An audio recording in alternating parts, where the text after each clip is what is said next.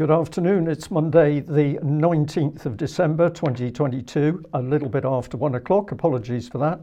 Welcome to UK Column News. Your host today is myself, Brian Gerrish, and I'm delighted to be joined by David Scott, bringing us northern exposure from north of the border. And we have a strong American team today with uh, both Patrick Henningsen and Mark Anderson. So, welcome. David, we're going to kick straight off with your good self because um, you've been looking at what's been happening in the uh, COVID narrative scene, something which never disappears from life, whether it's in UK or overseas. Uh, what have you been What have you been discovering? Well, there's been much happening. I mean, well over a year, we, we explained how the government narrative had collapsed, and it's now slowly being noticed. Uh, we have the very gallant Andrew uh, Bridgen speaking in an almost deserted House of Commons, but although few people were brave enough to actually turn up and listen to him uh, or debate him, he did say some very important things. We have one example in the following clip. Can you hear me okay, David? Yeah. Okay, I'm sorry to say that we don't seem to have that uh, that uh, particular clip. So oh. we're, we're let's move on through. We're obviously going to have a day of gremlins today, which is usually a good sign well, for the what, for the what, UK column because it means we're hitting the target. So t- tell us about I, Andrew Bridgen. What I, yeah, so what Andrew Bridgen was saying is that there is. Um, that he had received information that information on vaccine harms, specifically blood clots, was being concealed. And it was being concealed using non disclosure agreements by a top researcher in the field who works for the British Hearts Foundation, amongst others. And that this was uh, a matter which should be reflected on with great shame and should be corrected. Um, we'll try the next clip. Uh, now, this is a reaction to this uh, by uh, a, a, doctor, Dr. Ahmed Malik, who's, spe- who's spoken out bravely for some time on these matters, speaking about the implication of having information on vaccine harms concealed by those who are meant to be protecting uh, the public from harm. To millions, if not billions, of people around the world without proper long term safety data. And over the last couple of years, we've seen increasing number of people um, with injuries, with adverse side effects, an increasing number of cancers, neuro- neurological conditions, heart disease, clots, and now this bombshell revelation by the MP Andrew Bridgens talking about covering up data about the safety of the mRNA vaccines like Dr. Asim Malhotra has said, we really need to suspend the rollout of these vaccines. We need to stop and do a proper investigation to find out what is going on. So, having had the actual narrative collapse over a year ago, we're now seeing in the mainstream, we're seeing professional people come forward and saying, we're, we're not buying this. We need to stop because the basic principles first do no harm. And those, uh, uh, those clinicians who hold to that basic first principle of care uh, are finding the courage to speak out. And they're no longer being intimidated into silence. That's not working. Um, so, against that background, uh, the narrative that comes from the drug companies is, well, interesting. We have an example here of their advertising. Um, and I, I, would point out this is not a parody. Uh, this is not satire. This is actually real. This is what Pfizer thinks is a good way of selling their products. Open. It's a beautiful word. Neighborhoods open. Businesses open. Fields open. Who doesn't love open? Offices, homes, stages, possibilities, your world. Open. And you can help keep it that way.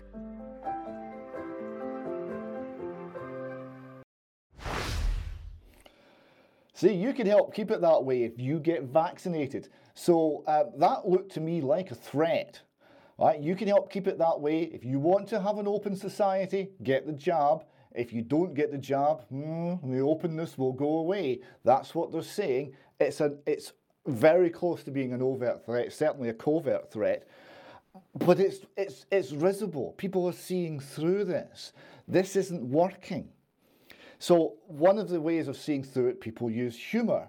And humour, we speak about this often in the column. Humour's our friend, humour's our weapon, humour's our safety valve. We have a couple of examples here. A little clip from a song, please look up the whole thing on YouTube The 12 Lies of COVID. For the lie of COVID, the global hit to me. Destruction of my country, 11 boosters needed. You're like owning nothing. Backs are dirty, truckers are so scary. Collie is the seniors, no ivermectin. Post quarantine. That's what walk the bug, walk a granny, two weeks to black, and a plague from a laboratory. Hey, Merry Christmas, everybody! So when you're laughing, you're winning. The people who are seeing through the 12 lies of COVID are winning. And that's an example. We have another one here, short clip, because the original has many words that we don't put on the UK column news, but it's extremely funny. It's from Clown Medical. Uh, again, uh, we might look at this in extra time, but uh, please look out the full version on Twitter and social media. It's uh, rather wonderful. Made a fortune from jabbing livestock. I've had a seizure and two heart attacks. The jabs are useless. They're safe and so effective. Probably. I'm so glad I'm vaxxed to the max. And there's much more like that in that song. So you see, people are, are seeing through it, they're laughing at it, and they're also start getting together, they're collecting themselves together, and they're fighting in other ways. And we've got one example here. This is from Health uh, Healthcare Scot website. The Scottish COVID 19 inquiry. Now, this has had major problems. Everyone's resigned. It's traditional in Scottish inquiries that this is what happens. And we don't know why. That's also traditional in Scottish inquiries. But it's been reformed. Um, and there was an application by the Scottish Vaccine Injury Group to be a core participant. This has been accepted. So, in accepting this, the, the, this inquiry is recognising that vaccine injuries are a major issue. And that's actually new because the, the official line from the Scottish Government is that it's, it's safe and effective, the, the, the harmful effects are extraordinarily rare, and we don't really need to worry about it, and it's all good. Well, we have got as core participants, uh, one of many, uh, the Scottish Vaccine Injured Group. So anyone out there who, who wants to be part of that uh, should contact the Scottish Vaccine Injured Group via Facebook is the easiest way to get in touch with them. Um, uh, if you have information that you think should go to the Scottish COVID-19 inquiry. And again, how, how is the opposition pushing back? Well, we have here um, the Naked Emperor's newsletter, always excellent. Uh, Naked Emperor has been speaking on this for years now. Um, the chief executive of AstraZeneca gets knighted um, and says that vaccine concerns were overblown. Um, so we're using the system to to provide, in this case, gongs to people who uh, are, are pushing the narrative. Um, at the beginning of March, various EU countries started suspending the use of the vaccine because of blood clots. However, they said no causal links with vaccination had uh, been shown. Uh, and full facts were on the case to tell us that the vaccine hadn't been banned, just temporarily stopped for a review. But reading the published material is available, it's obvious to everyone why they'd stopped using it. Naked Emperor continues Let's for one moment pretend that COVID was fairly lethal to young people and the AstraZeneca vaccine did a great job at saving all those young people who would have died. Uh, but as Mr. Soriot says, uh, with millions of people getting vaccinated, some will die. Even if that was the case, now is not the time to be knighting the CEO. Now is not the time because on the same day Mr. Soriot was getting knighted, another coroner recorded the death of a 27 year old man due to his AstraZeneca vaccine. Quote from the coroner Jack uh, Last, aged 27, from Stowmarket, was vaccinated on the 30th of March 2021. A week later, was admitted to hospital after experiencing headaches and sickness. A scan on 10th of April revealed cerebral uh, uh, venous sinus thrombosis, and he died 10 days later. Senior coroner Nigel Parsley recorded a narrative conclusion at Suffolk Coroner's Court. He said, quote, Jack last died of a blood clot to the brain, caused as a direct result of the body's reaction to the AstraZeneca COVID 19 vaccination, which he had received on March 30, 2021. Um, the hearing was told that Mr. Last was otherwise a fit and well man. So here you see um, everything they do to try and boost the narrative that vaccine, the, the COVID 19 vaccine is essential, is either being viewed with derision or is just clashing so horribly with the reality of the situation that it's no longer credible.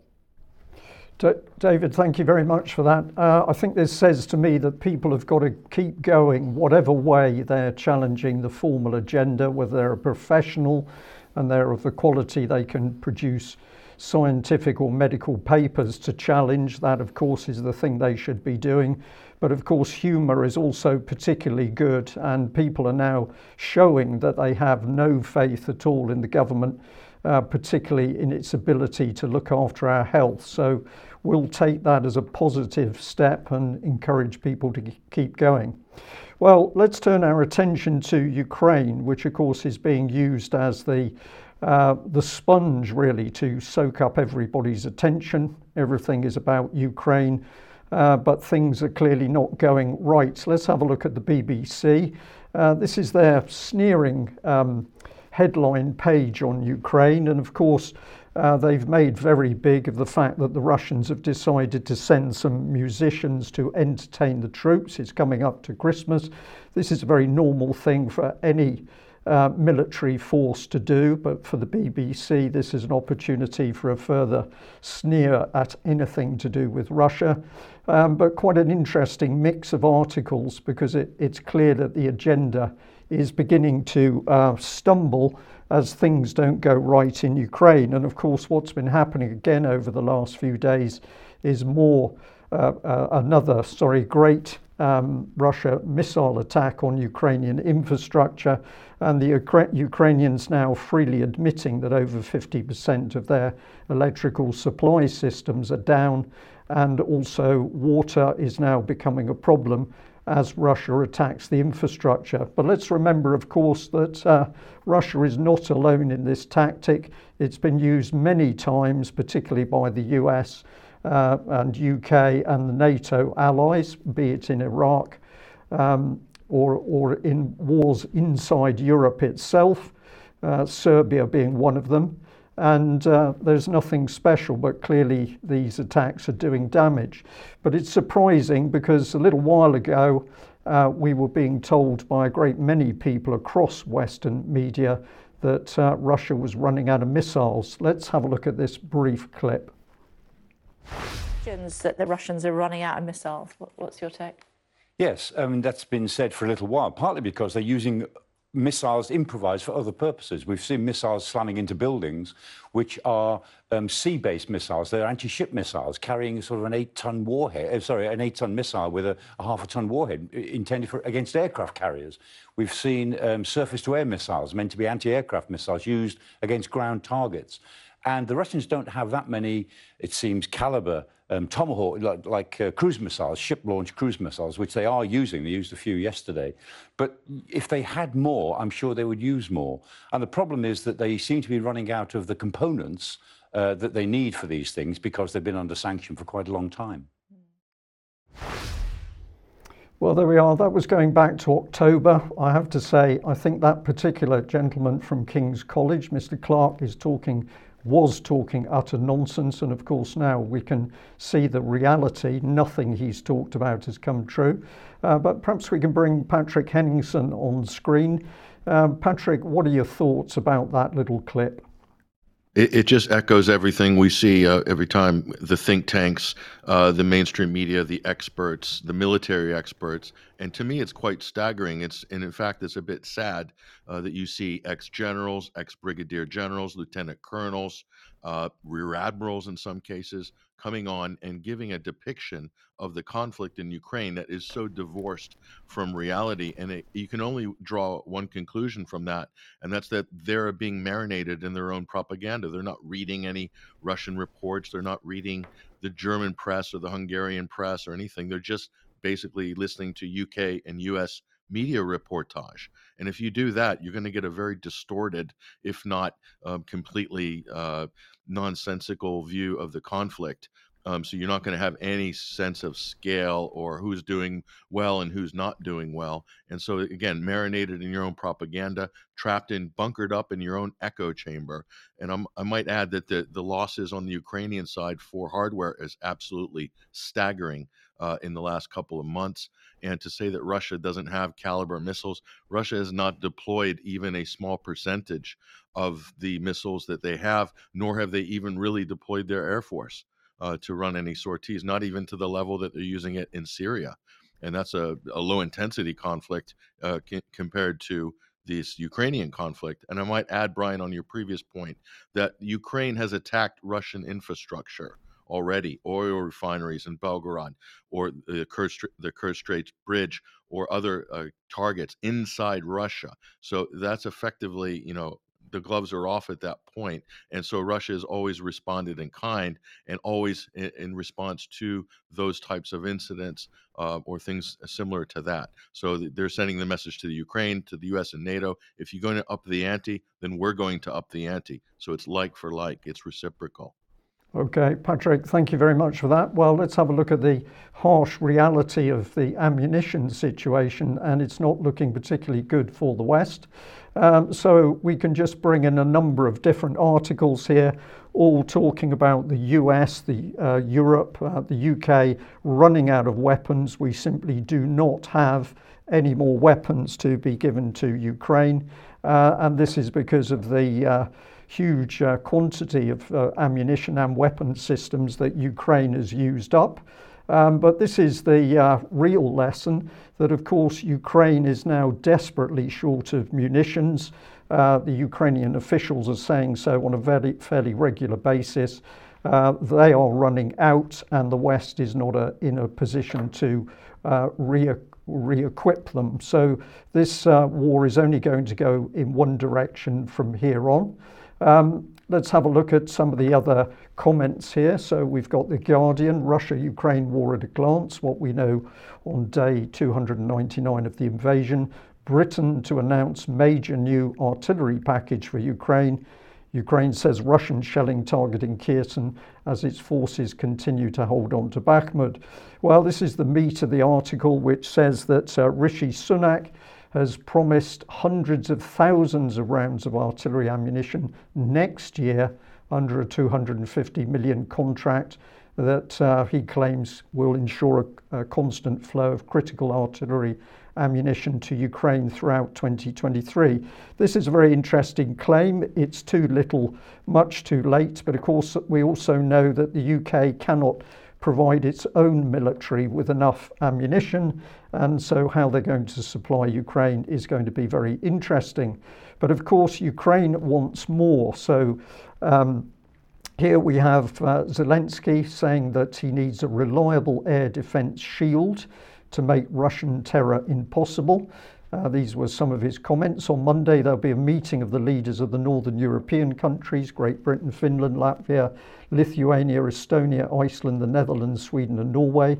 These are our extremely important friends, important partners, and effective assistants in our defence. Therefore, we're preparing several new proposals from Ukraine on how to strengthen all of us, all of the countries of Europe. So Zelensky is absolutely um, alongside us. We can trust him to defend us, or maybe not. But he goes on. Let's have a look at the uh, Freedom article here. Uh, reliable air defense shields will make Russian missile terror impossible. This will mean security for millions of people, um, was what he had to say. And uh, why has all this come up? Uh, well, it's come up because, of course, the damage to the Ukrainian, uh, particularly electrical supply systems, is now so great that effectively there's breakdown in the country. But this article, of course, is propaganda in itself. It begins off begins by saying that uh, the plan is to restore electricity to almost 6 million Ukrainians, as if this was a minor attack which has been brushed off. But if you read the second paragraph, you'll see there's uh, city area after city area listed, and of course, uh, there is no power in those regions. So here we are, dear partners. Find an opportunity to give Ukraine reliable protection for our sky, a reliable air defense shield. You can do it. You can provide protection to our people, 100% protection from these terrorist Russian strikes. When this happens, the main form of Russia terror, missile terror, will become simply impossible. And this will mean safety for Ukrainians, safety for millions of people, and a strategic restructuring of the entire military situation. The fewer opportunities Russia has for terror, the more opportunities we will have to restore and ensure peace. Well, of course, this is complete nonsense because uh, still not realised that his allies cannot provide these systems. And even with Patriot, even the BBC now is getting particularly vague uh, because although here's the great missile system in the text, what does the uh, BBC have to say? Precisely what overall effect Patriot systems will have is difficult to say. Well, the comment to that is really too right because we believe that there are only going to be two systems supplied, and of course, they're not able to defend the vast areas of Ukraine against those missile attacks. But meanwhile, the propaganda from Ukraine continues. Um, so we've got freedom again here. Uh, Ukrainian defense forces do not target residential areas. Intelligence official on Donetsk uh, shelling. This is the comments. Uh, but if we look at what's coming out on social media, and this is accurate reporting, uh, this particular one is talking about attacks on stadiums in the Donbass arena in the last two hours. So that was uh, virtually 24 hours ago now. And uh, the uh, poster had pointed out this was on the day of the final of the World Cup 2022. And uh, if we have a look at people, journalists who've actually visited the area, this just happens to be Patrick Lancaster, but there are others. They're absolutely talking about Ukrainian attacks on civilian infrastructure. But what does the Ukrainian ministry say? We can assure you that the Ukrainian defense forces, of course, do not fire and do not target residential areas. Well, this is uh, pure lies. And of course, uh, this is the material that is pumped out on a daily basis by the BBC. If we go deeper, and UK column over the last few days has been uh, starting to do this, we can see a large number of organisations that have been working over many years to restructure Ukrainian politics and society. And uh, we just continue this theme today with this uh, little look at elections. Let's just watch this video clip. Welcome, I'm Antonina Antosha and you are watching Head to Head with UATV. Ukrainian and international election observers have announced that the July 21st parliamentary election in Ukraine was held in a fair and competitive manner. According to the preliminary results, five political parties were elected to the ninth convocation of the Verkhovna Rada. In particular, Servant of the People Party, the opposition platform For Life, European Solidarity, Batkivshchyna, and Holos. To talk more about the assessment of these elections, we're joined in the studio today by Dr. Olga Onuch. She is an associate professor in politics at the University of Manchester and associate member of Nuffield College. Hello, and thank you for joining us. Thank you for having me. So, you've been watching the process of the parliamentary elections in Ukraine very closely. What are your impressions? Well, I think most importantly, it's we need to stress this was a free and fair election okay. uh, amongst one of the most free and fair that we've seen in Ukraine mm-hmm. to date. So I think that's important. And this is a dramatic shift in parliamentary politics in mm-hmm. Ukraine. We've never seen something like this. We've never seen a party get an outright majority in this way. We'll talk about this later. Yeah. So these are these are the most important things I think that things are changing. Things are changing dramatically, and. Uh, some of the some of the politicians may have not learned their lesson from the presidential elections, it seems, um, and they paid the price. Could you dwell a little bit more on that?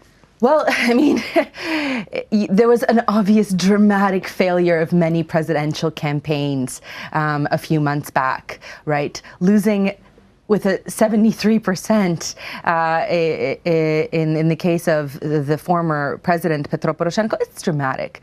And clearly the electorate was saying, we are unhappy with the way you run politics and what you propose to us in campaigns. Mm-hmm. You're not listening to us. And that was this. So a lot of us that observe uh, politics in Ukraine, we were looking at this moment and trying to explain to the, the general public in the West, certainly, it wasn't necessarily about just Zelensky and how great he was, but it was also about how dissatisfied people were with what. Um, Mainly it was. Right, exactly. And then it seems that no lessons were learned, right? The campaigns did not turn to the issues that the median voter in Ukraine cares about. Mm. The campaigns did not focus on bread and butter issues for the most part. They did not focus on the fact that in the last five years, many people have become poorer. So, an interesting uh, little presentation by that lady, and I wonder whether our audience picked up on some of the points that I uh, saw because supposedly she's talking about the elections, but actually, once she is uh, given free rein. She is talking about the campaigns which actually changed the result of the elections. So, who is this lady and why should we pay attention to people like her? Well, let's bring her on screen, Olga Onuch. And um, you can find details here on her website. Uh, she said she grew up in the art communities of Warsaw, Kiev, and Toronto, and New York. So, in my book, she's an internationalist. But if we look in and uh, look a little bit detail uh, in a little bit more detail, uh, she's happy to say that uh, she spent much of her teens uh, working with the Open Society Foundation Soros Centres for Contemporary Art. And if you get deeper into her own words, and I encourage people to go and do this, uh, you will start to see that what this lady actually is an, is an activist. And um, I've put the comment there is she a political commentator or is she actually a change agent? And I'm going to suggest that if she's writing books, uh, the Zelensky effect, for example, uh, what we've got is a deep state change agent. Um, David, uh, very quickly, because I'm watching the time closely today, uh, these people are one extremely dangerous, but it's clear that they're embedded throughout Ukraine at the moment throughout the Ukraine, throughout the entire Western world, right? Because this lady's in a, a, university in Manchester. We'll come to change agents in Scotland later in the programme. They're everywhere. And in fact, we've now got the Scottish Government openly telling Scottish businesses that they must become change agents themselves uh, as they roll out the cultural Marxist agenda. Um, so it is everywhere. Uh, it's they've had the long march through the institutions, and now everywhere you look, every stone you lift, there's a little bug running away, and it's more of this uh, woke ideology, and it's uh, it has a certain belief system. It's religious in its nature, and it's very very toxic. Yes. Well, of course, change agents come in many different shapes and sizes, but let's bring possibly another one on screen and have a look at uh, what uh, Archbishop of Canterbury Welby has been up to. I think the other thing that struck me was uh, seeing the site of the mass grave at Bucha, mm-hmm. the photos of what had been done to the people there, um, the rape, the massacres, the torture by the occupying Russian forces, and um, hearing from those who are studying uh, the, the ideology which is driving these attacks, that it is an ideology of conquest. And it wants Ukraine, less worried about the people, but very worried about getting historic Ukraine back and realizing how important it is that we support the, the Ukrainian effort. Because essentially they are, um, if, if they go, it's not going to stop from their ideology. So, David, in my book, he wants to send uh, more weapons and munitions uh, to Ukraine. He's certainly not talking about uh, providing medical supplies. He doesn't mention the word peace at all. Uh, but earlier in that clip, and encourage people to watch it, in my book, he is mocking uh, the crucifixion. But uh, should we trust this man, do you think? Well, he's not engaging in critical thinking, right? I mean, the, the, the Bucha, uh, Bucha massacre is, uh, is, is kind of the Ukraine crisis, the Ukraine war in, in, in microcosm. Who did it? Now, he's, he's repeating and completely uncritically accepting the Western and Ukrainian narrative it was the Russians. The information that we've seen, um, the timing, the nature of the bodies, the condition of the bodies, all suggest that this happened after the Russians left partly the fact that all the bodies were carrying um, uh, bags that were handed out by the Russians, and they were therefore could be seen as people who were cooperating, collaborating with the Russians. Why would the Russians kill them? It, it, it was a very, very odd situation. At the very least, there is uncertainty as to who carried out this atrocity there is a very good case to say, well, it was the Ukrainians. Now, if it was the Ukrainians, that presumably completely reverses everything he just said and West and, and the policy he's advocating for the entire Western world as well. So you think he would be careful to get it right. You think he would be more responsible. But no, he just accepts the talking point and on he goes. And on he goes. Well, let's just remind the audience of the sorts of friends that uh, Justin Welby keeps. And this was a picture uh, from the Ecumenical News a little while ago. This was 2015, and there he is mixing it with the internationalist bankers. Um, so I think this uh, man's agenda has got to be looked at very carefully. Now, um, on the other side of the pond, uh, we've got lots of money available for warfare. Um, Mark, welcome to today's news edition, and it appears that the House has passed an 858 billion defence bill. Yeah, great to be back here on UK Column. Hello, Patrick.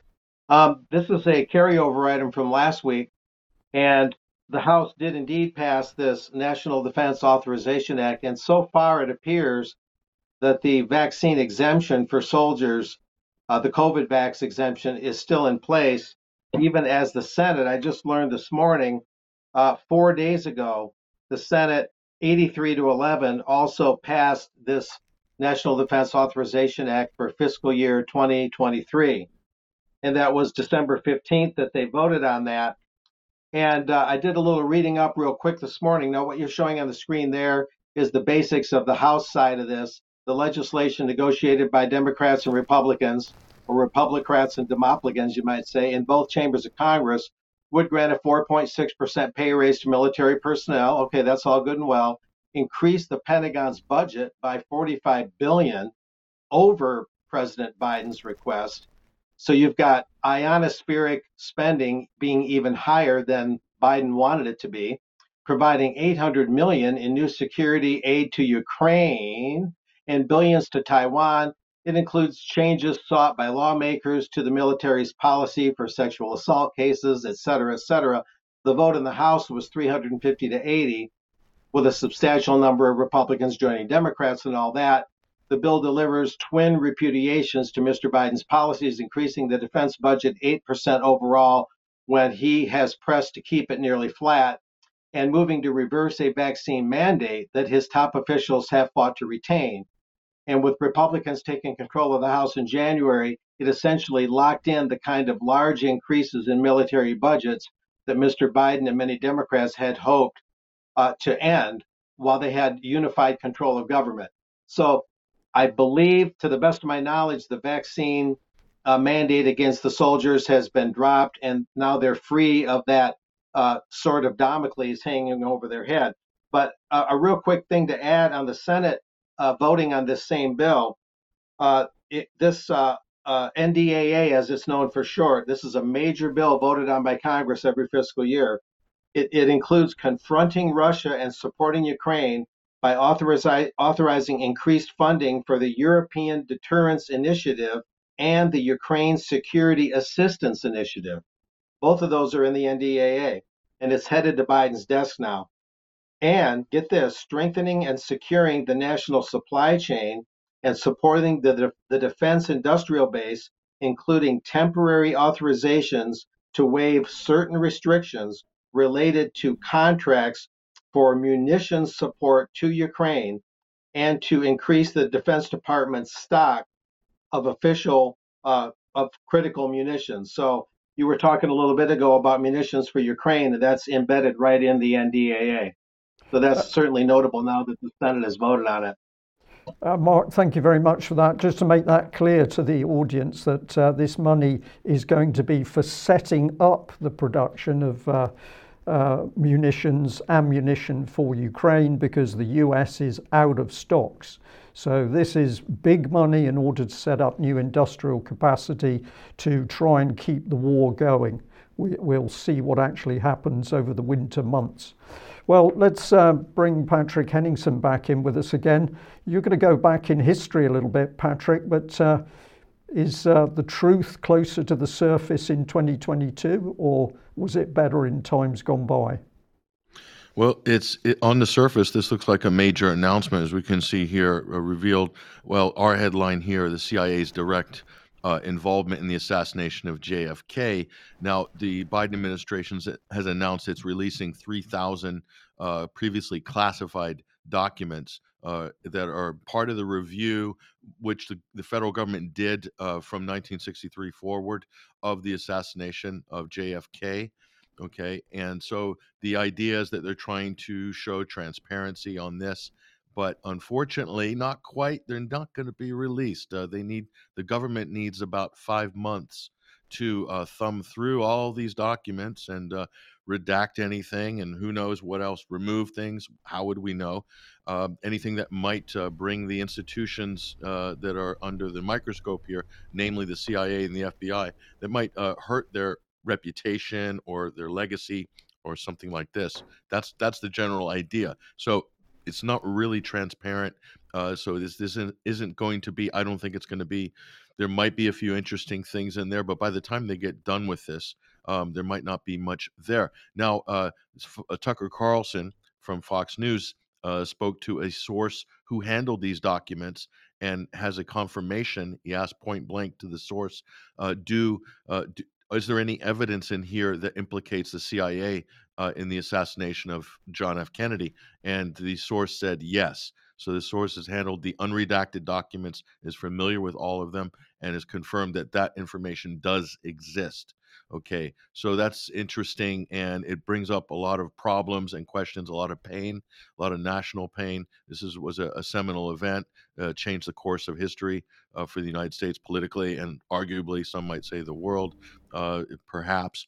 But uh, what's interesting is it's also been noted that uh, uh, the former CIA director, who was CIA director for a short time, Mike Pompeo, went on to be Secretary of State under the Trump administration, that he was instrumental basically in mothballing some of this. So this is the Washington Post. I'm going back to uh, 2017 here. A quote here by Roger Stone, a very good White House source, not the president, told me that the CIA, specifically Director Mike Pompeo at the time, had been lobbying the president furiously not to release these documents. Why? Because I believe they show that Oswald was trained, nurtured, and put in place by the CIA, among other things, probably. But what's what's important to note here is that uh, Mike Pompeo was only director of the CIA for a very short time, uh, a matter of a few months, really. Um, some, uh, part maybe a year or less than a year. But uh, for doing things like this, the payback is always very good in in Washington with the deep state. Mike Pompeo is jockeying for position to run for president in 2024, not to win, mind you, but to increase his brand cachet so that he would be the sort of fait accompli choice for vice president for either Donald Trump or Ron DeSantis. No matter who wins on the Republican side, you would have a classic deep state, you know, steady hand on the tiller for the deep state, a la Dick Cheney uh, and people like this. Joe Biden himself played that role for Barack Obama, was put in charge of the Ukraine portfolio, doing all the dirty work behind the scenes. Mike Pompeo, a classic deep state operative, would play that role. So I think that's something just to keep an eye on. It's uh, to me, it's almost a certainty he would be the vice presidential selection for any Republican nominee. So that's something to keep an eye on going forward. Okay, thank, thank you for that, uh, Patrick. It's something else which makes me say that we shouldn't easily trust our governments or indeed the deep state. Um, let's move on to the subject of Twitter, where we've got more state involvement. Well, some of you might have, be familiar with the uh, the recent release, the Twitter files. This has exposed uh, a massive degree of censorship, collusion between the government and the Silicon Valley giant, this major social media platform. Uh, not only just censorship, deplatforming. So the government is uh, blacklists, uh, lowering people's reach, and things like that. Dashboards that were accessible, uh, perhaps by government officials as well, but definitely uh, t- uh, at Twitter, this has now been exposed. So, what what are the what are the results of this? This is a, a huge um, a bad it's a bad place for the federal government um, because uh, this private company argument no longer stands up because if the federal government is working with any big tech firms to do any censorship deplatforming on a political basis or part on a partisan level or anything like that then they can no longer say we're a private company we can limit speech on our platforms uh, and it then becomes the, they're a partner with the government uh, to deny first amendment rights to u.s citizens. So that this is the basis for a number of very important federal cases that are in motion right now um, that have reached uh, federal appeals courts in some cases, and there will be results from this. So here's Jack Dorsey. This is the CEO of Twitter here, the aloof uh, Jack Dorsey. And he posted this on Revue. This is a newsletter uh, like Substack that uh, Twitter bought. Elon is going to, Elon Musk, the new owner of Twitter, he's going to roll this this newsletter service back. So this is one of probably one of the last posts you'll see from Jack Dorsey, and this is his big mea culpa. He was the CEO, major equity holder in the company, uh, CEO, and he's the founder of the uh, of the company. So it's it's his baby basically, and he's basically saying uh, how he regrets things were really bad and they shouldn't have done all this censorship. And I think it's very telling his comments, and you can maybe derive uh, some insight into the mind of Jack and the Silicon Valley in general. He said, I'll start with the principles I've come to believe based on everything I've learned, experienced through the past, uh, my past actions at Twitter as co founder and lead. Oh, number one, social media must be resilient to corporate and government control. Number two, only the, orig- uh, the original author may remove content they produce. Number three, moderation is best implemented by algorithmic choice and he says in, in, in summation uh, the twitter when i led it and the twitter of today do not meet any of these principles this is my fault alone. So he's he's falling on his digital sword here uh, and he goes on to say this is my fault alone as i completely gave up pushing for them when an activist entered our stock in uh, 2020. Uh, so, and he goes on to say how there's problems with the ownership structure and basically political forces moved in. He wasn't able to to tamp them down. Not only that, their staff is just riddled with political activists on the content moderation level and even at the the highest executive levels, pretty much across the board. He's saying here, of course, governments want to shape and control the public conversation. We'll use every method at their disposal to do so, including the media. So this is an interesting mea culpa, and it begs the question, you know, how come Jack didn't stand up for any of these principles that he has while he was at Twitter? He could have went public, he could have protested, he could have resigned as CEO, could have done a number of things to raise this issue up, and he didn't. So, and, again, this is sort of a hollow mea culpa, I think. And so it's it. This is one of the worst, uh, most egregious scandals regarding speech, really, in uh, the history of the internet, uh, you could say, but it's not getting any coverage in any mainstream media uh, except for maybe Fox and some right wing uh, conservative publications in America. The rest of the mainstream media is completely out of out of it. So it, it raises a number of other important questions here. One of them is why were there so many ex federal agencies and spies working inside Twitter? At the heads of departments. And these revelations have been coming out for months. And I'll po- uh, re- uh, point to this excellent report here by Alan MacLeod at uh, MintPress News. This was re syndicated here at Real News Network. Uh, and th- this kind of, if you scroll through this article here, uh, Twitter is hiring an alarming number of FBI uh, agents. And if you just, if you, we'll just let this thing run, and you you'll be able to see this chronicles um, all of these uh, spooks and people from the NSA, uh, the Cyber Command Division, uh, heads of uh, people from all these the, the DNI.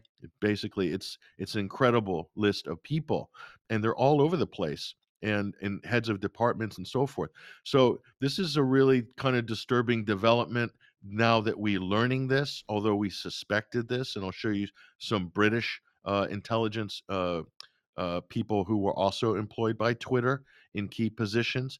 And so this raises a lot of important questions. And so if we move on, the main important question here that will that, that becomes a problem is it's now known that former Twitter employees, this has uh, been admitted on multiple venues already now, that employees and admins had extensive access to user data, including DMs, direct messages.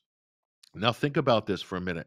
Journalists are communicating with each other, political campaign uh, operatives during elections are communicating with each other, activists are communicating with each other. If you want to find out who knows what and what people know and who's going to do what next, sources are talking to we're talking to journalists under the assumption that they thought that this was a private messaging service little did they know that uh, there is a widespread rampant use of people reading DMs. And even within Twitter, they said they can't confirm who was reading what, but they know that everybody uh, at these at this department level had the ability to do that. So if you think about all these departments staffed by ex uh, or former spooks or current spooks, uh, former government uh, agents uh, from the FBI. Head of legal was FBI, involved in creating the Russiagate narrative. His name was Jim Baker. So you can see this was a total cesspool here. And so so this is a, a, a problem. So think about this: the, what Twitter was an intelligence gathering operation of the highest order, and not just for U.S. agents or U.S. spooks, but there are other uh, people from other countries' intelligence services also embedded in the in that company and we don't even know the full extent of this especially on the on the regional level if twitter has offices in other countries i'll show you one example of that uh, in a minute but this is when twitter kind of became it really came into his own uh, as a kind of tool, the intelligence services. This is in 2009. This was the Green Revolution or the Green Movement uh, in Iran. Uh, this was to do with the presidential election, and this is when the is when people in the West and the media and government got very excited about the potential for Twitter to mobilize activists and to potentially uh, be a tool for regime change. And this is in the run up to the Arab Spring, but this was was regarded really as one of the biggest successes um, in using Twitter uh, to potentially overthrow or uh, start a revolution, uh, a popular uprising to oppose uh, an election. In this case, uh, President Ahmadinejad. So the, that's that's when this became uh, a real, I think, focus for the intelligence services. But look at this. I mean, this is just recently. Former Twitter employee sentenced to three years in prison for spying for Saudi Arabia. So this particular gentleman here was a dual U.S. Lebanese citizen and uh, helped the Overseas Media Partnership for Twitter in the Middle East. North Africa was part of a scheme to acquire personal information of users. Take a wild guess what that might be. What activists, political opposition, uh, prisoners of conscience, family members of people who are being persecuted in Saudi Arabia, you name it. Uh, the Jamal Khashoggi incident as well. Think about all the journalists, and you it, really a government agent could find out who who is on whose side, who really thinks what, what their private views are on the DMs, for instance. But uh, here, including phone numbers, birth dates for as, as a Saudi agent uh, of Saudi Arabia. So that's a real case of espionage. There, the Justice Department in the U.S. said it believes that uh, another former Twitter employee accused of eh, uh, accessing user accounts and another man accused of helping Saudi Arabian government with this scheme have fled to Saudi Arabia to evade American authorities. So they don't even they can't even catch everybody who is involved. So, I mean, this is so widespread. I won't even talk about Israeli intelligence because if you probably knew the half of that, why wouldn't Israel want to be uh, heavily involved uh, on that level at least to keep an eye on things. So, but it brings us to the UK, and this is Wired Magazine, mainstream coverage here. This was from 2019. Twitter needs to start exposing the UK's murky online propaganda. Both Twitter and Facebook are getting better at disclosing inauthentic accounts and state backed disinformation campaigns. That's 2019. And here's one of those the 77th Brigade, embedded in Twitter at HQ. Look at this Twitter executive for the Middle East, the editor of Middle Eastern content for Twitter. Uh, is an Army PSYOPs officer from 77th Brigade. Good article here by Ian Cobain. Again, we're turning the clock back a couple of years, but it's worth looking at this. Senior Twitter executive with editorial responsibility for Middle East content, also a part time officer for the 77th Brigade. Uh, this is a psychological warfare unit here.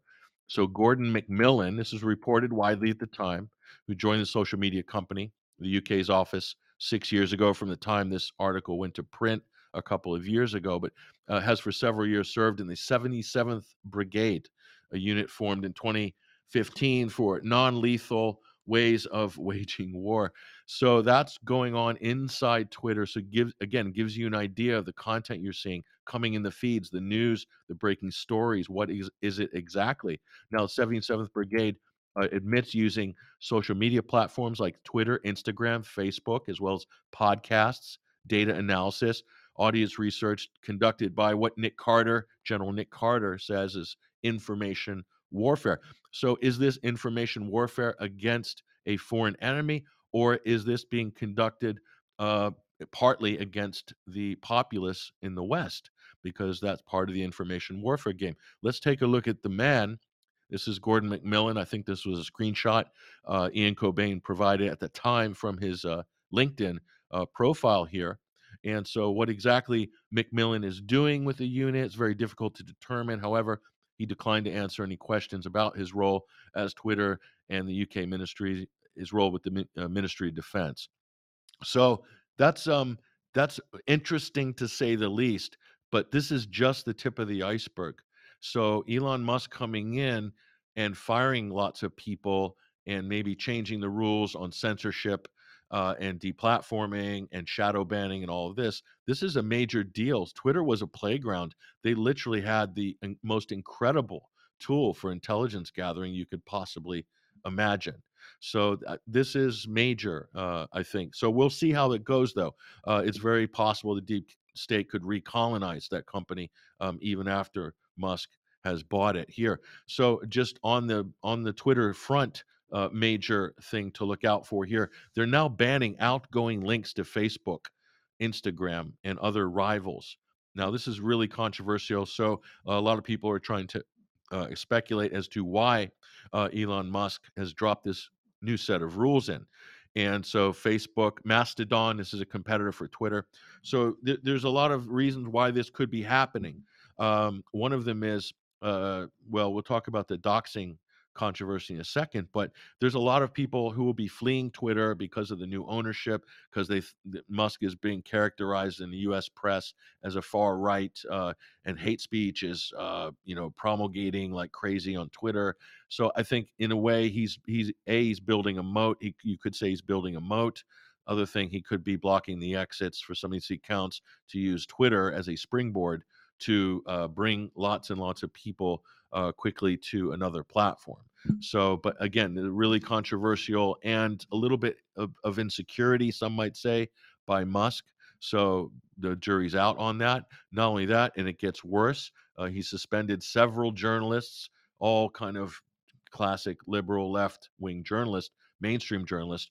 And he's citing as the reason for this is uh, there was a kind of uh, gang stalking campaign amongst these people uh, to dox him in the location of his private jet, and he said his family. So it was a family personal safety issue. He's uh, closed the accounts of some of these mainstream personalities and journalists, but uh, some of them have since come back on the platform. So again, a little bit of instability. So this begs the question here: How long, how long will Elon Musk remain CEO of Twitter? And this is an important question. And so a poll. So he's into Vox Populi.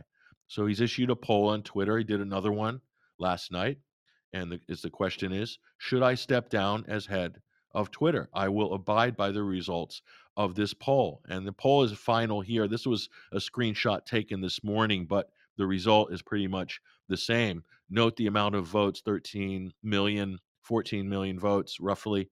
Uh, so he he said he will abide by the results of this poll. So according to that, he will step down. Now, also some people suspect possibly this could be a, a, kind of honey trap to to see if there's heavy bot activity on Twitter. So to flush out bots by doing a poll like this, they'd be able to check from the analytics on some of these accounts to see if there's any uh, markers for bots or things like that. That said, uh, it's well known within Silicon Valley that Musk has been conducting a CEO search over the last couple of weeks. So there, there, uh, it's almost certain there's going to be a new CEO. So this could be a legitimate sort of way for him to to exit on the stage, still own it, and probably doing a lot of backseat driving on it. But you know, total different uh, different atmosphere at Twitter, and the company's going to be going in a different direction uh, on, on a number of different levels, and m- might end up being more powerful uh, and bigger than it is right now perhaps if it gets into video in the way that he's wanting to get into video. So, but at least on this free speech side, the free expression side, there's been some positive developments. How long they can hold those and, and keep that those principles intact, uh, like Jack Dorsey was not able to do, um, remains to be seen. Patrick, thank you very much for that comprehensive run through. And of course, if we consider the power of uh, platforms like Twitter, coupled with the change agents that we've demonstrated operating in Ukraine, and David Scott's talking about, of course, operating in the Western world, uh, the state has a very powerful agenda and powerful tools uh, at its disposal. Well, if you like what uh, UK Column is doing, we hope very much that you'll jo- join our community and uh, help support what we're doing. Uh, if you feel like buying something, that would be really excellent from the UK Column shop. There are many um, lovely things to buy. Of course, we can't be held responsible for problems with post at the moment. So I know a few people have got upset. Um, but we just have to do the best we can and wait and see what happens with postal strikes.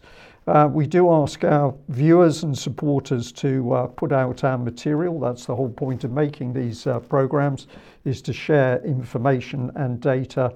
So please help us do that.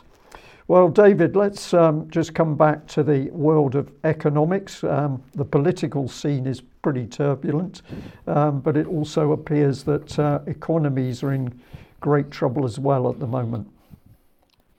Oh, many things are changing, Brian. Now, we have here, first off, a chart from the Fed, from the St. Louis Fed. Um, we've featured many of the uh, charts from this source in recent weeks. This one is um, quite striking. It shows the um, earnings remittances um, due to the United States Treasury from the Fed uh, over time. Now, a couple of things, just give you a background. Um, this is the one good thing that the Greenbackers ever did for America. They passed a law which meant that if the Federal Reserve, a private bank, holds um, United States government debt and receives interest payments, they have to give the interest payments back essentially to the to the United States government, less any less any operating expenditure. Um, so this has saved the United States uh, government and taxpayer, I mean, trillions of dollars over the years. Um, so what we see here is a, a chart going back to 2010 of the amount of money that the that the Fed gives to the United States Treasury, and this is running at one to two billion dollars weekly. So it's not it's not insubstantial amounts of money. Um, and uh, the United States government, as, as a wonderful Rabbi Faber pointed out, could use this money to you know bomb people or buy people, lots of things. Um, and this has been consistently payments going from the Fed to the uh, Treasury until, well, until quite recently. And then, wow, what does the chart do? It disappears south. Um, so we're now seeing $14.3 billion in of a whole weekly, right? So this isn't actually money that's going from the United States Treasury to the Fed. They, they don't actually hand over anything because they don't really have anything. What this is, is there's going to be essentially paper notes created in the Fed that says, well, we'll fill this gap in later. So this is a bit of the Fed that's that's no longer backed by anything, anything at all. And this is going to significantly weaken the position of the dollar. So we see this um, problem of, of, of the dollar strength and of this, the reliability of United States government debt as an asset starting to show all around the world. So here we see in the Global Times reporting um, that China and Japan um, are selling US debt. Um, um, China's holdings have hit a 12 year low. Uh, Japan is the US's largest creditor. China's the second largest, and the United Kingdom's the third largest. And they've all cut their holdings of United States debt in October. So there's lots of debt being sold, and this is going to reduce the price, obviously. Um, and uh, this is going to cause further problems for people like the Fed who hold lots of United States government debt. China's holdings of United States Treasury bonds decreased 20, by 24 billion to 900 billion, uh, the lowest since June 2010. Um, and on it goes. And iMedia is also reporting similar problems Japan in this case, is selling treasuries at a record pace. Now, they've been selling treasuries for almost a year now, uh, but the pace seems to be increasing. So this is very interesting. We'll hopefully look at Japan in more detail in another, another news. Um, but this is the, the one of the few core assets the Japanese government, which is hugely indebted itself, actually has, and they're now selling this. According to statistics released by the United States Department of the Treasury, capital outflows by foreign investors reached 34 billion in September. Most of the sale of US government bonds ha- uh, happened to be US ally Japan. Um, so the value of United States debt and, and the bond market in general is under threat. And all of the banking system is based, is, is leveraged off the bond market.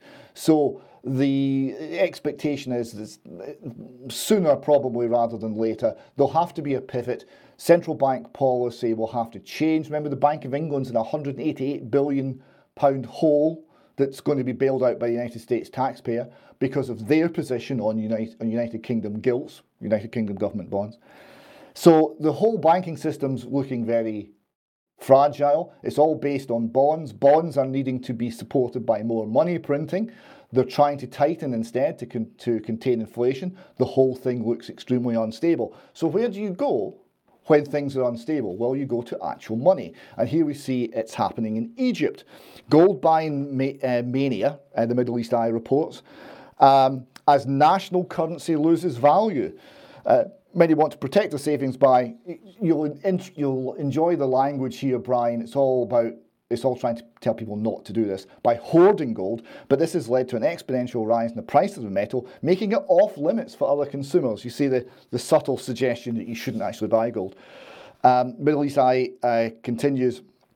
Egyptians are holding as much gold as they can to protect their savings as their national currency continues to lose value. How long till that comes here, I wonder?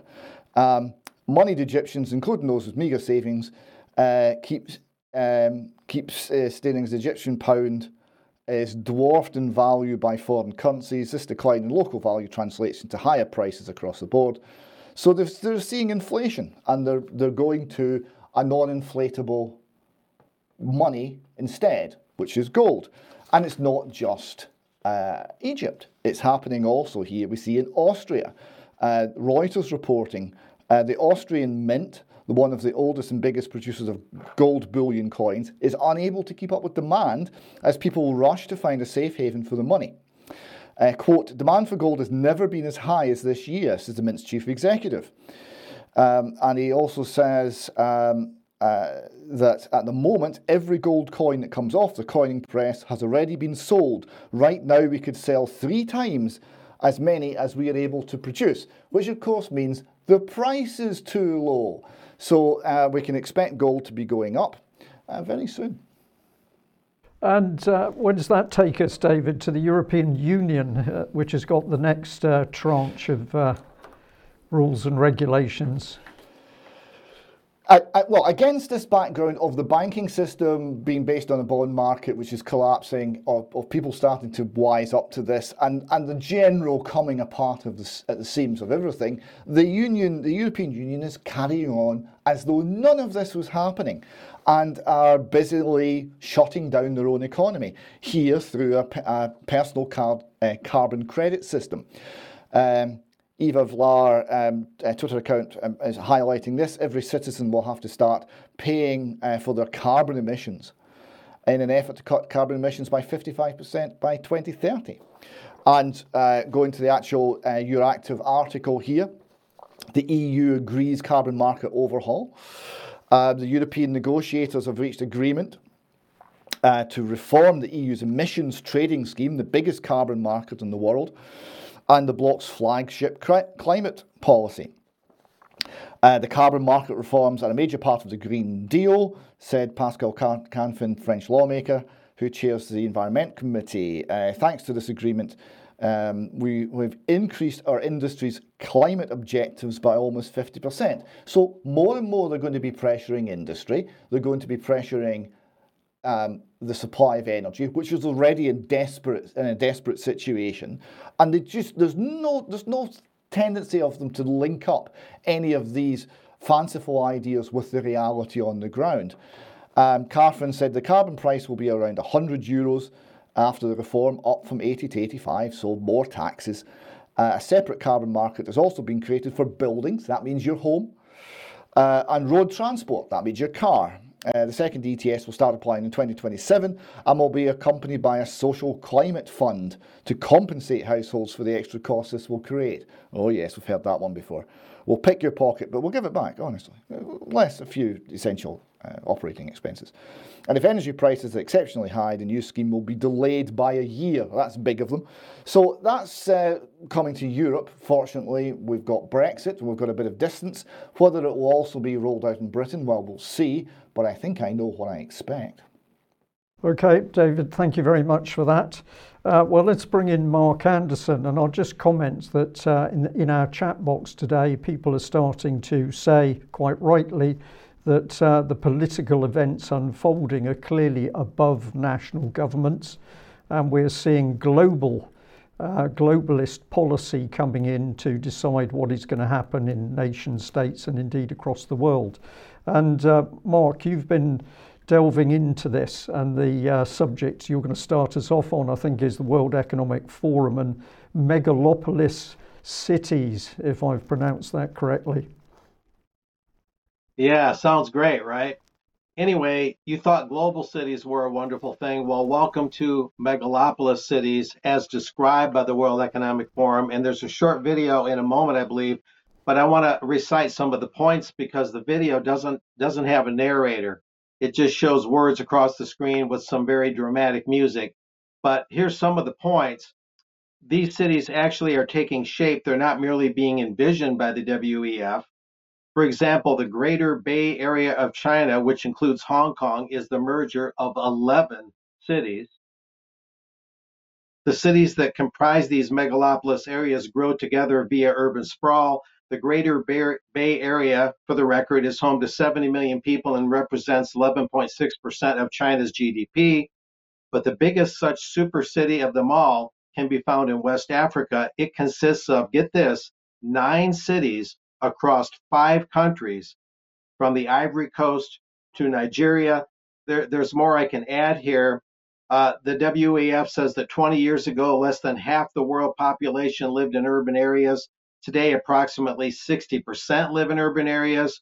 By the year 2100, the 22nd century, the World Economic Forum predicts 85% of the world's population will urbanize. And as soon as 2030, the forum believes 1.2 million square kilometers in new urban areas will be added to the earth. And with that, I think there's a video to view. There's a, a screenshot there. Uh, yes, uh, we, do we, we, have that video? We've we've got that, Mark. So uh, when it comes on screen and it plays through, if you'd like to give us a little bit more narration as to what what we're seeing, let's uh, play it on screen now uh, I, I was just uh, amazed at uh, the size, the scale that they're talking about. They're forming super cities connected by urban sprawl. The largest megalopolis is in China, as noted, the Greater Bay Area. A merger of 11 cities, which is just incredible. Hong Kong, Shenzhen, home to more than 70 million people, the Greater Bay Area of China. As I said, 11.6% of China's GDP in that area. West Africa, the megalopolis taking shape that could be the biggest of them all. It's almost a thousand kilometers long, nine cities over five countries, in the Ivory Coast to Nigeria. It'll become the most densely populated region on the planet. By 2100, it could be home to up to 500 million people. This trend is being driven by the world's growing urban population. There's some of the other stats about more and more people living in urban areas that I recited a moment ago. By 2100, 85% expected to live in urban areas in the world. 1.2 million square kilometers of new urban areas by 2030. That's coming up. Would you like to live in a megalopolis? The video concludes with that question. World, uh, World Economic Forum. But so, sorry, Mark. I'll respond to that. Sorry, Mark. On, I'll, re- I'll, respond to that. That of course that's a World Economic Forum question, which means they're not interested in your answer. You're going to get what they want to deliver but perhaps I'm being especially cynical today.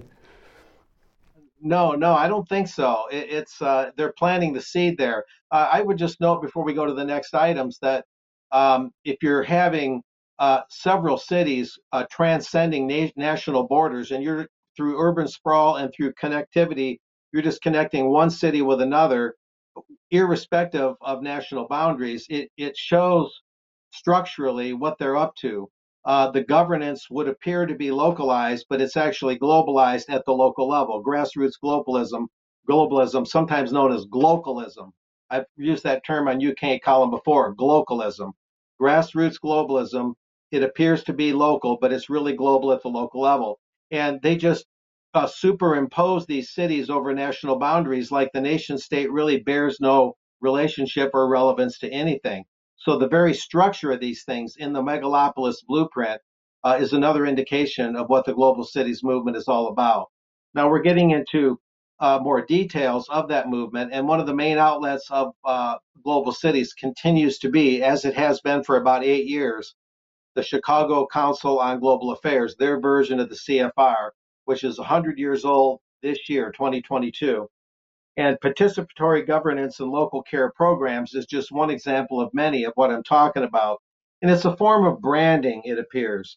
Uh, these appear to be exercises for making global cities, trademark TM, uh, and make them more central to governance.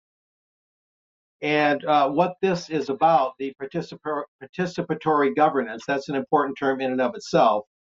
Uh, there's uh, two case studies, moving on, from Bogota and Chicago that demonstrate how cities have embraced this participatory governance in, in terms of its frameworks in their COVID 19 pandemic responses.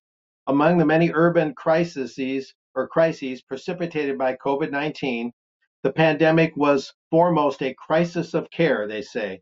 Urban dwellers faced lockdowns, isolation, illness, changes in employment and schooling, and a significant increase in demand for care and unpaid care work among many other challenges. As the pandemic unfolded, cities were thrust to the forefront of emergency response programs.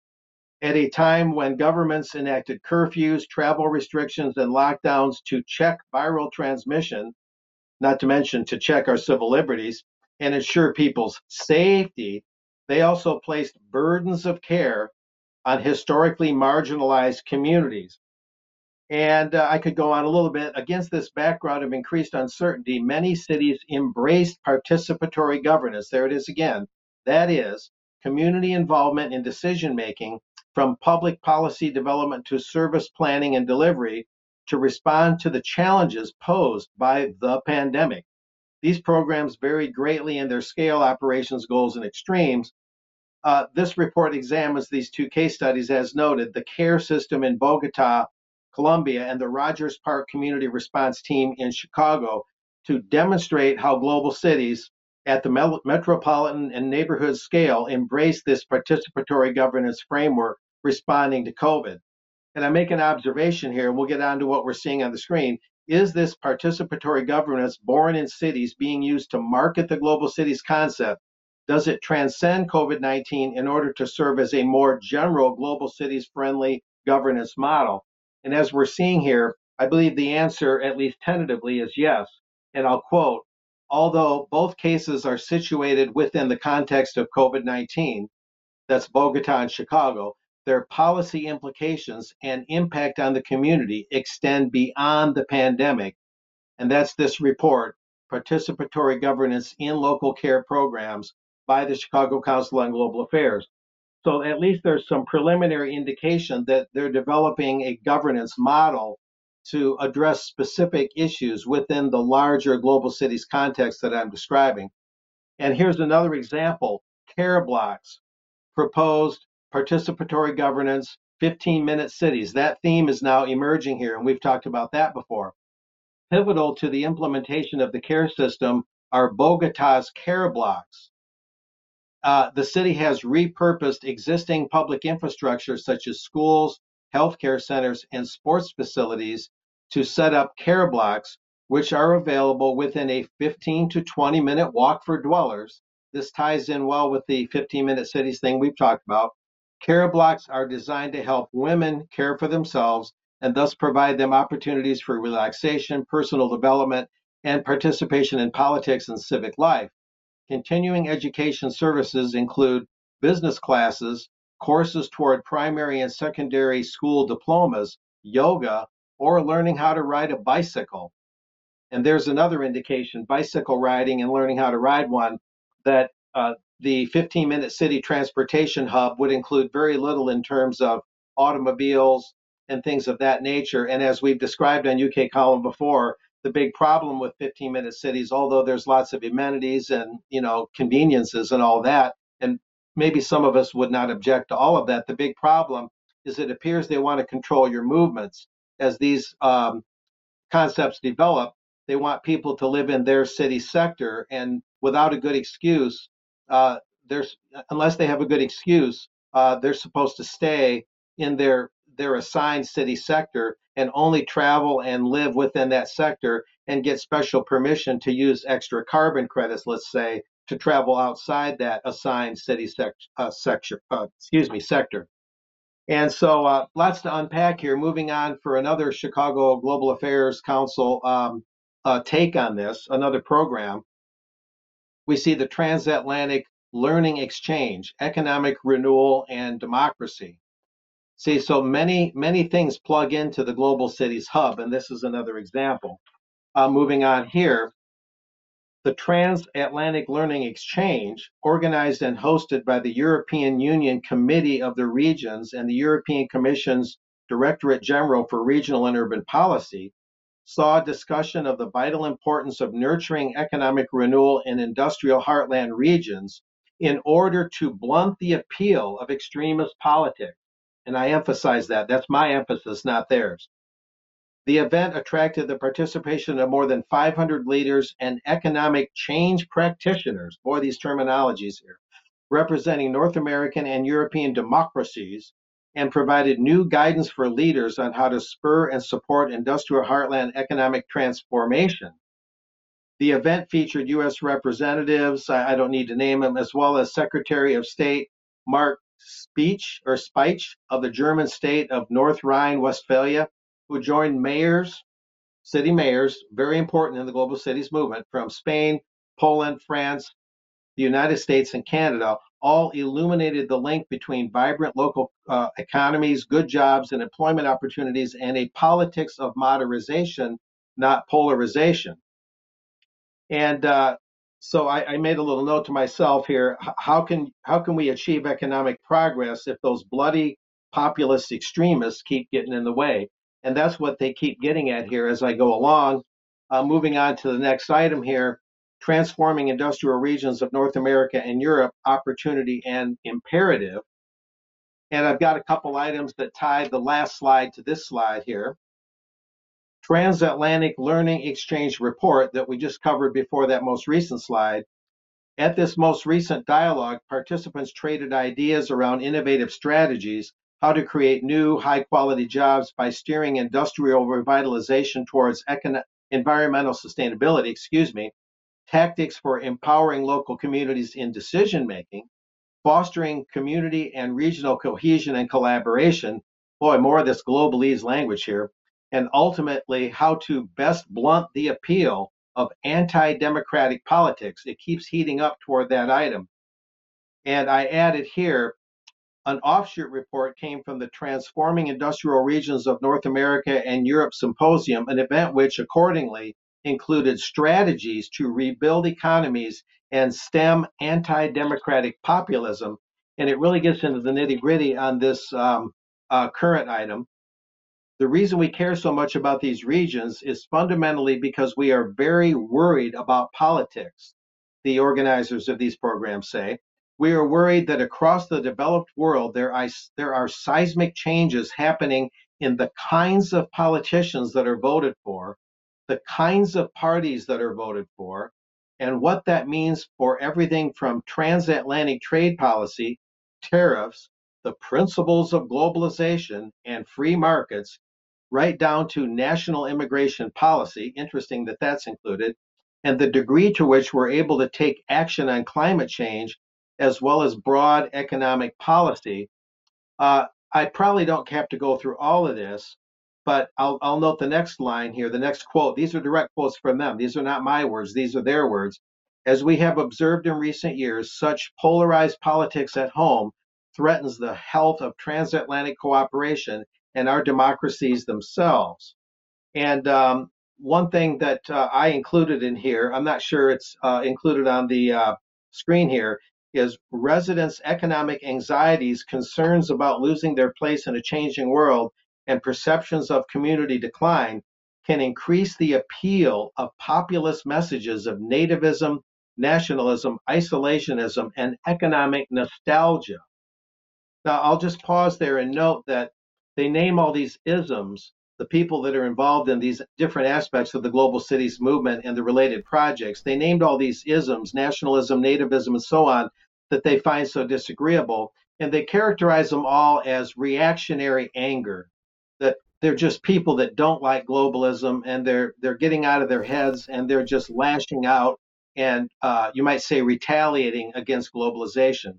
But in fact, populism is a distinct philosophy. It's a distinct worldview. And that's one thing they don't want people to think about. People don't always agree with populist tendencies or, or populist outlooks, but they involve, for example, um, the idea that it's not so much that the business sector or the economy is overregulated. What it really is, it's is it's regulated in areas where it shouldn't be, and it's not regulated in areas where it ought to be what I call misregulation. And populism also calls for a certain degree of antitrust laws and um, monetary control by by the government rather than the Federal Reserve and private banks. These are some of the uh, um, uh, talking points of, of populism and that philosophy over the decades. There are more liberal ver- versions of populism and more conservative versions of populism, but they agree on things like uh, non-GMO foods, uh, uh, being against corporate farming, being more for the uh, family farm. There's lots of areas of agreement where citizens can find common ground in real populism. So that's why the globalists always want to portray populism as something that's just purely anger and reactionary. And that's probably sufficient for uh, explaining that part of it. And uh, just to wind up, Brian, before I move on, do you have any comments, Brian? Anything to add? Uh, well, my, my immediate comment is that there's so much that you've spoken about, Mark, that we could have a, a long discussion on, which would be necessary and I think really interesting. We're going to have to have another session on this, but you've given a great overview of the globalist agenda coming. Just finish off very quickly, very quickly here, please, with the fact that having gone worldwide, you're now going to come back to the very European theatre that David Scott was talking about a few moments ago. Yeah, I'll note that I'm, I'm working on at least one article on these developments, and getting those posted on the UK Column website will help break this down.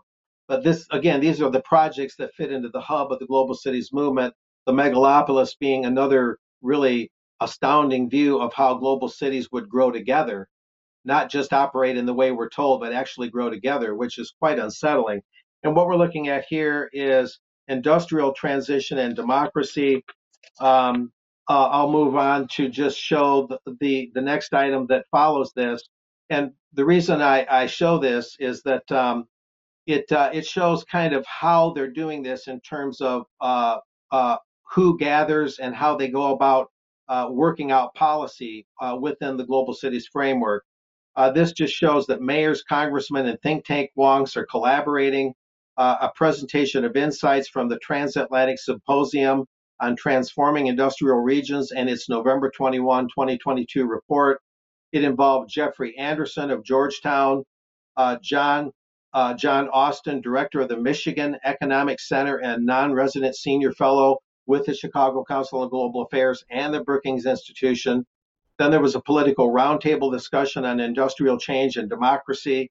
You're looking at the mayor of uh, St. Omer, France, uh, a, a mayor from Poland, the mayor of Athens, Ohio, a mayor of Sarnia, Ontario, which is right across from Michigan, uh, right across from Flint, Michigan, uh, a congresswoman from, uh, apparently a congresswoman, well, a Democrat from California, uh, Maureen Donker, the mayor of Midland, Michigan, a heavily industrialized um, uh, um, uh, city there in Michigan, and the the Tony Blair item bears no relation to what I'm talking about here, but um, and then there's uh, the European Commission involved, and so that's that's just to show the the kind of people that are involved here, uh, mayors and uh, think tank wonks, and it's it's shows the structure and the kind of people that are involved in uh, talking out and working out these policies that I'm describing, Brian.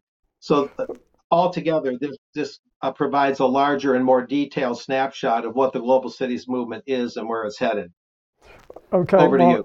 Well, thank you very, thank you very much for that. Uh, I couldn't resist uh, stealing your Tony Blair slide, and let's just pop it up on screen very briefly, because of course it's men like Tony Blair in the background manipulating what's happening. And here we've got the quote: "Equipping leaders and making change." But we'll come on to uh, Tony another day. We must end there. We've uh, run, run on today in our UK column news. I'm going to thank all of you for joining me. Uh, David Scott, Patrick Henningsen, your good self, Mark Anderson. We will have time for a short extra time today. So uh, if you're a signed up member with UK Column, please come and join us. And we'll cover a little bit of the material that we haven't been able to cover in the mainstream news. Big thank you, as always, to everybody that supports UK Column uh, however you're doing that. And just to remind you all that we can't do what we're doing without your help and support. So thank you all very much, wherever you are in the world. We'll end there. Thank you for joining us. Bye bye.